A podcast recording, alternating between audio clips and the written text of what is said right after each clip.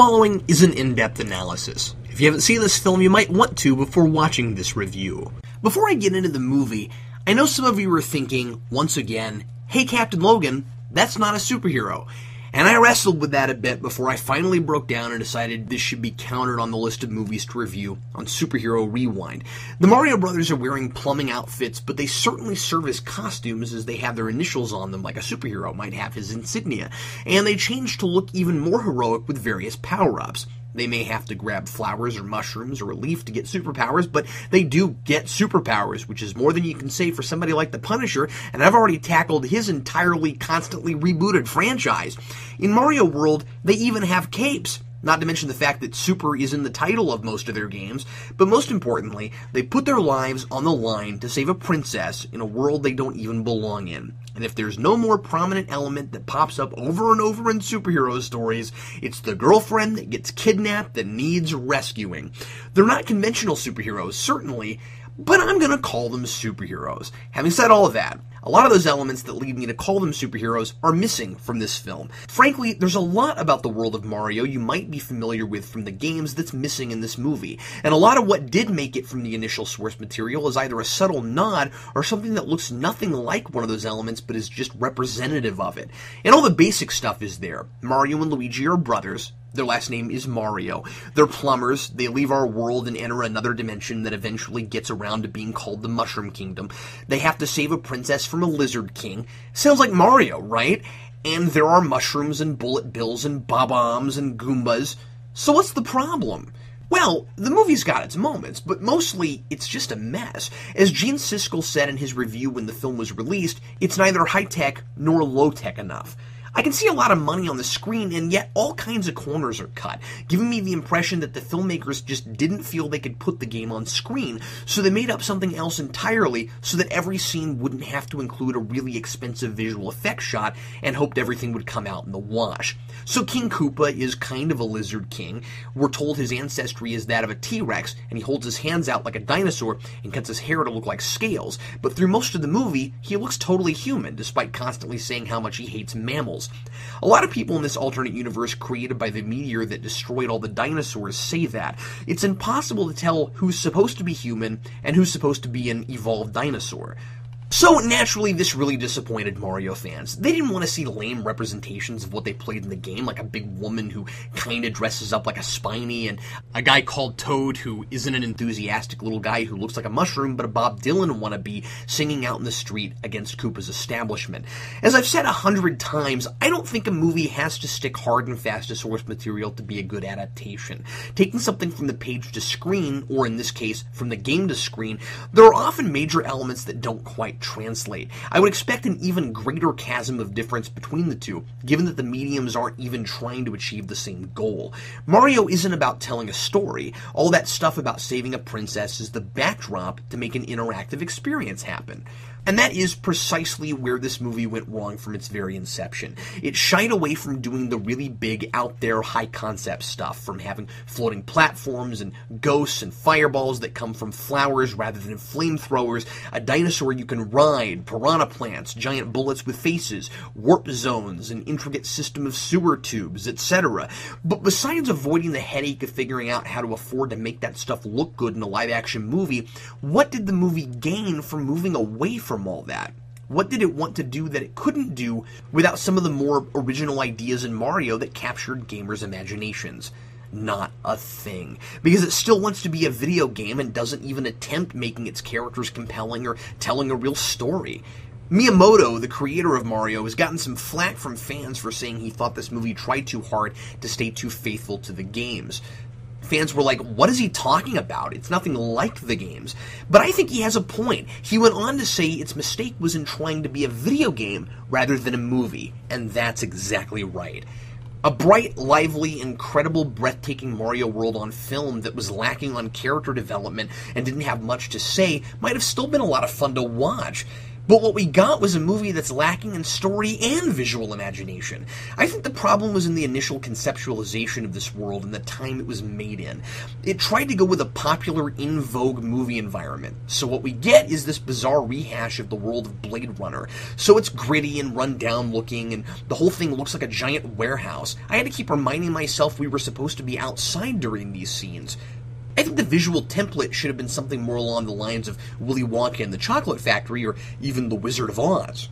I could have forgiven the lack of that brighter atmosphere and some of those more familiar looking elements from the game if they were replaced with an interesting narrative, a hero's journey for the Mario brothers where they have to save a princess and in this case also find a magical artifact set up in the first two minutes of the movie. Yep, falling back on that old gem, but a journey where they're also finding themselves in the process. You don't want your heroes to be exactly who they were at the beginning of the film by the end, unless that's the point, as we've seen and talked about in a few films you want to see them grow over the course of the movie. The journey should be layered, external and internal conflict, physical peril on top of self discovery. The painful thing is that the movie clearly knows that's what it should be doing and glosses over it, hoping a couple of little mentions of a theme or a message will count. I'm not saying there needed to be some big moral at the end of this film, just the same things I want in any story. A character who wants something, struggles against a conflict to achieve that, and has some kind of opportunity for change during the course of it. That's a story. Whether he takes the opportunity and the consequences of that decision or what tell us who he is and what kind of stuff he's made of. That's when he truly reveals himself to the audience. All we get here is a vague notion that Mario doesn't believe in the supernatural and Luigi does. Luigi throws out this platitude at the beginning while watching a show about alternate universes that, quote, if you believe, anything is possible. Seems like Mario is going to have a character arc about that notion, maybe, but nope. By the end, the payoff for that is simply okay. Now Mario believes because he's seen proof that an alternate dimension exists. It's as if the script completely forgot what it was talking about when it brought that up in the first place. Initially, it was about more than just do alternate dimensions exist. It was about whether the brothers were ever going to get back on their feet again financially. At the beginning, they're completely broke, trying to get plumbing work, but it's incredibly slow. But this is a conflict that's wrapped up easily when the mean spirited corporate tycoon making it hard for the Marios to get work conveniently gets taken out at the end. This is an idea that isn't explored, simply there on the bookends and it really should be. Because it makes these guys relatable and grounds things in reality a little. Part of what makes Ghostbusters work is that at its core, it's about some guys down on their luck trying to make a go at an independent business. We get a good amount of character stuff about the brothers while on Earth. Something happened to their parents, we aren't told what, and Mario has had to raise Luigi. There's a genuine moment where Bob Hoskins and John Leguizamo, who couldn't look more dissimilar, really feel like brothers to me. And I get the sense that their lives have been really hard, but they made the best of it and managed to stay positive and get the most out of life they can because they have each other. These guys do a great job of really selling this scene. I like it when Luigi says Mario has been his mother his whole life, and Mario's like, hey, watch it. And it's one of the only moments where I see a glimmer of what this movie could have been and why these two great actors were chosen for these roles. Once they're in Koopa's domain, the whole thing degenerates into a grab that artifact plot, and all that stuff nearly entirely disappears. But briefly, I saw this hint of what was maybe originally intended a real exploration of that big brother little brother dynamic taking that to its furthest extreme because Mario is Luigi's father figure as much as his brother. And we might have had a look at the complexities of family, starting just with this simple notion from a video game that Mario and Luigi are brothers. There's so much potential in that first act. I love the idea that Daisy and Luigi are instantly drawn to each other and then discovered how similar they are because they both lost their parents when they were young. One of the things I was shocked to see this movie kind of get right is setting up a love story early and actually making me buy these two really like each other. That it's not just because they're the big young male and young female stars in a movie trying to appeal to a wide demographic, so they have to fall in love by the necessity of the script. They're really cute together. It's not a brilliant romance or anything, pretty by the numbers, but there's a little effort there in giving them some screen time right out the gate and letting that relationship blossom a bit before she gets kidnapped and is missing through most of the film. And given that this is Super Mario Brothers, that really should probably happen. I was also interested in this notion that Mario has to talk to girls for Luigi because he's too shy and doesn't know what to say, but that part of why he's that way is because Mario always does the talking for him and he's never had any practice. Mario has to be told by Luigi that he needs to have faith when dealing with the big stuff. But that advice is reversed whenever it's something small like interpersonal relationships. Mario believes in his brother when Luigi doesn't, and vice versa. It's there at the beginning, and it never amounts to anything. Kind of a shame. It's also bizarre that what little story is here is much more Luigi's than it is Mario's. One of the very few times in history where Mario is shafted so that Luigi can get the limelight. So Koopa's plot revolves around wanting to merge the two dimensions so he can rule both and not have to live in a world where the air is crappy and there's hardly any water and food to go around. He kidnaps Daisy, unaware that she's a princess and from this world because she was abandoned and left on Earth as a baby. I suppose it's good Koopa has more of a motivation than just he wants to kidnap a hot rich girl, but man is this kind of thing overdone. And you gotta wonder why he or anyone else wouldn't just make the assumption that because this meteor split reality off into two dimensions dimensions, it has the properties to merge them back together again. It's pretty clear that this artifact formula is retreaded time and again because it makes it easy to just throw in scene after scene of people chasing each other trying to get their hands on this rock, and you can use that to fill a lot of time when you don't really have a story to tell.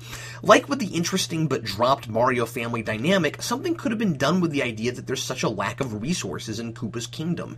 He could have been made much more than a two-dimensional villain because we could sympathize with him for not wanting to live the way he he and his people have been forced to. But it also just doesn't make any sense.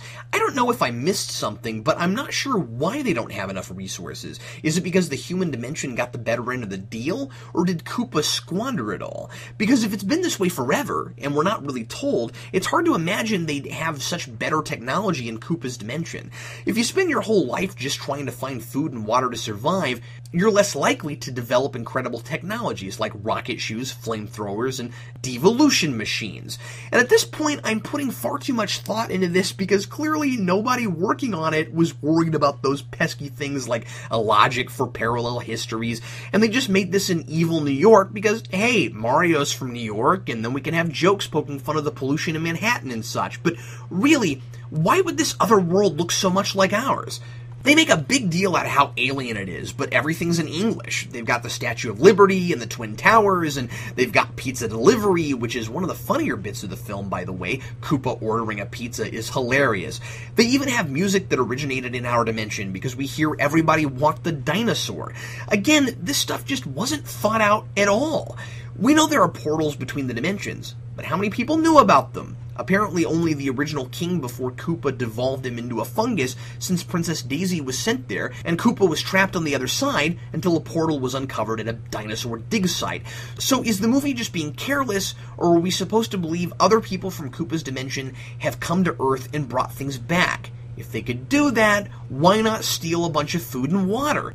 Again, unless they did and Koopa squandered it all, I don't know. There's a lot of inconsistencies like that, just born out of sloppy writing. Why is there a poster encouraging people to vote for Koopa if he's a dictator? What is the currency of the land? Is it Koopa coins or Koopa coupons? Both are mentioned. But I'm asking these questions of a movie that explains things like a lot of bad action movies by questioning them and then moving on. Like, I'm supposed to be impressed that the movie knows it's created an unsolvable problem, and it's okay if there's no explanation for it as long as it acknowledges it. Daisy asks Koopa why he didn't just go to Earth for himself, rather than sending his idiot cousins. He says he didn't have a way to get there until the portal in the chasm opened. Again, what am I missing? Why can his cousins go to and from his dimension, but he can't? As disappointing as the movie is overall, I do like a lot of the homages to Mario games and caught a lot more of them on this viewing than I remembered when I was a kid. Of course, there's Yoshi's token tongue whipping and the neon sign that says bullet bills. I think my favorite is that a motif is taken directly from Mario 3 as a big plot point, with the king who gets transformed into some other creature, the king here gets turned into fungus, which is how they get mushrooms in there, which the king keeps trying to give to Luigi, and that never pays off beyond the mushroom getting hit with the devolving ray and getting bigger. Lame.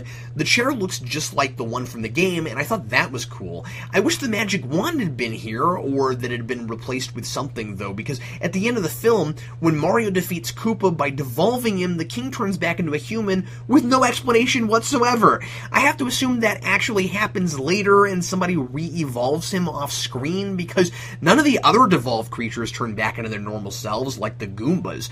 And the Goombas, by the way, are maybe the most memorable things from this film, with their tiny heads on giant bodies. Freaked me out when I was a kid, but it's funny now. The elevator scene where Luigi gets them all to dance to elevator music is genuinely hilarious, and I like that dancing Goombas come back again toward the end of the movie.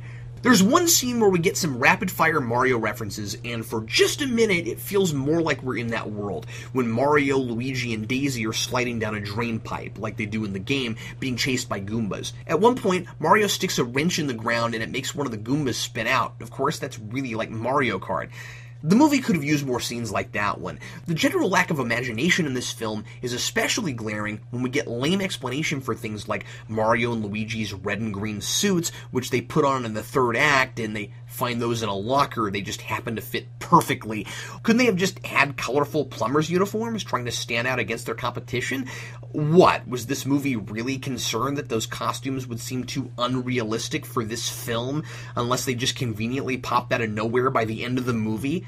With choices like that, it's difficult to tell exactly who this movie was made for. There's not much story to speak of, so somebody who hasn't played the games would probably walk into this and see it as mindless and pointless at the worst, and nothing special at best. You have to have played the games to appreciate the nods, but if you're a big Mario fan, you're probably going to be disappointed that there are only nods and that this doesn't look more like the world you know from the game. We're especially set up for disappointment when the movie titles open with the original Mario theme, and wouldn't it have been nice to have some other bits of Mario music in the score throughout the film, especially the underground theme and the water music? Come to think of it, it's also odd that Mario never has to swim in this movie. It just seems like it's a movie that's afraid of going too far with the source material, and yet wants to use the fact that it's based on a video game as an excuse not to tell much of a story or tie up the few interesting threads it sets up at the beginning. Our imaginations can easily come up with fun ways to incorporate more elements from the game. How about Mario having to collect coins for some reason, or having to jump onto a flagpole? How about Koopa having multiple castles, and Mario thinking he's found the princess only for somebody to say, Sorry, Mario, your princess is in another castle? Why not have floating platforms and things, and have this be a dimension where the physics work differently like they do in the game? Sure, there's questions of cost, and that sort of thing would be a great deal easier to do these days now that CGI is so prevalent in modern filmmaking. But you've got Bob Hoskins Roger Rabbit made him famous. We know this guy is a pro at pantomime. Why not create an animated Mario world and throw human beings in it? You could even build a motif around it, like the stark contrast between the real people and the 2D animation illustrates how Mario and Luigi don't really belong in this world, and maybe they come to love it and they want to belong.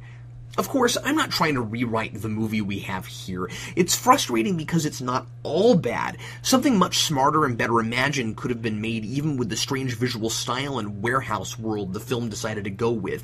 In a world of remakes and reboots, and in a time where a lot of people still question whether the great video game movie can or will ever be made, I think it's time to go back to the drawing board and try Mario again, from an epic fantasy perspective rather than pseudo steampunk. I'm giving Super Mario Brothers a 1.5 out of 4. Next time on Superhero Rewind, The Batman versus Dracula. Stay tuned. Bye.